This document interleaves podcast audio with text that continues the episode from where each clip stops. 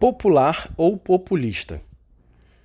Nos últimos anos, os termos populismo e populista invadiram os meios de comunicação e a linguagem em geral, perdendo assim o valor que poderiam conter para compor uma das polaridades da sociedade dividida. Chegou-se ao ponto de pretender classificar os indivíduos, os grupos, as sociedades e os governos a partir da divisão binária populista ou não populista. Já não é possível que alguém manifeste a sua opinião sobre um tema qualquer sem tentarem classificá-lo num desses dois polos, umas vezes para o desacreditar injustamente, outras para o exaltar desmedidamente. Mas a pretensão de introduzir o populismo como chave de leitura da realidade social contém outro ponto fraco ignora a legitimidade da noção de povo. A tentativa de fazer desaparecer da linguagem esta categoria poderia levar à eliminação da própria palavra democracia, cujo significado é precisamente governo do povo. Contudo, para afirmar que a sociedade é mais do que a mera soma de indivíduos, necessita-se do termo povo. A verdade é que há fenômenos sociais que estruturam as maiorias, existem megatendências e aspirações comunitárias. Além disso, pode-se pensar em objetivos comuns, independentemente das diferenças, para implementar juntos um projeto compartilhado. Enfim, é muito difícil projetar algo de grande a longo prazo, se não se consegue torná-lo um sonho coletivo.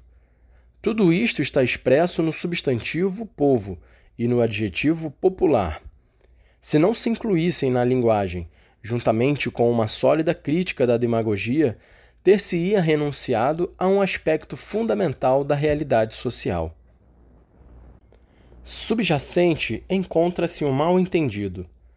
Povo não é uma categoria lógica, nem uma categoria mística, no sentido de que tudo que faz o povo é bom, ou no sentido de que o povo seja uma entidade angelical é uma categoria mítica. Quando explicas o que é um povo, recorres a categorias lógicas, porque precisas de o descrever. É verdade, elas são necessárias, mas deste modo não consegues explicar o sentido de pertença a um povo. A palavra povo tem algo mais que não se pode explicar logicamente. Pertencer a um povo é fazer parte de uma identidade comum, formada por vínculos sociais e culturais. E isto não é algo de automático, muito pelo contrário, é um processo lento e difícil, rumo a um projeto comum. Existem líderes populares, capazes de interpretar o sentir de um povo, a sua dinâmica cultural e as grandes tendências de uma sociedade. O serviço que prestam, congregando e guiando, pode ser a base para um projeto duradouro de transformação e crescimento, que implica também a capacidade de ceder o lugar a outros na busca do bem comum. Mas degenera num populismo insano, quando se transforma na habilidade de alguém atrair consensos a fim de instrumentalizar politicamente a cultura do povo, sob qualquer sinal ideológico, ao serviço do seu projeto pessoal e da sua permanência no poder. Outras vezes, procura aumentar a popularidade fomentando as inclinações mais baixas e egoístas de alguns setores da população. E o caso agrava-se quando se pretende, com formas rudes ou, ou sutis, os servilismos das instituições e da legalidade. Os grupos populistas fechados deformam a palavra povo, porque aquilo de que falam não é um verdadeiro povo. De fato, a categoria povo é aberta. Um povo vivo, dinâmico e com futuro é aquele que permanece constantemente aberto a novas sínteses, assumindo em si o que é diverso. É falo não se negando a si mesmo, mas com a disposição de se deixar mover, interpelar, crescer, enriquecer por outros, e assim pode evoluir. Outra expressão degenerada de uma autoridade popular é a busca do interesse imediato. Responde-se a exigências populares com o fim de ter garantido os votos ou apoio do povo, mas sem avançar numa tarefa árdua e constante que proporcione às pessoas os recursos para o seu desenvolvimento.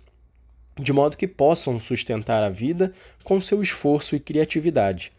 Nesta linha, deixei claro: longe de mim propor um populismo irresponsável. Por um lado, a superação da desigualdade requer que se desenvolva a economia, fazendo frutificar as potencialidades de cada região e assegurando assim uma equidade sustentável. Por outro, os planos de assistência que ocorrem a determinadas emergências deveriam considerar-se apenas como respostas provisórias. A grande questão é o trabalho. Ser verdadeiramente popular, porque promove o bem do povo, é garantir a todos a possibilidade de fazer germinar as sementes que Deus colocou em cada um, as suas capacidades, a sua iniciativa, as suas forças. Esta é a melhor ajuda para um pobre o melhor caminho para uma existência digna. Por isso, insisto que ajudar os pobres com dinheiro deve sempre ser um remédio provisório para enfrentar emergências. O verdadeiro objetivo deveria ser sempre consentir-lhes uma vida digna através do trabalho.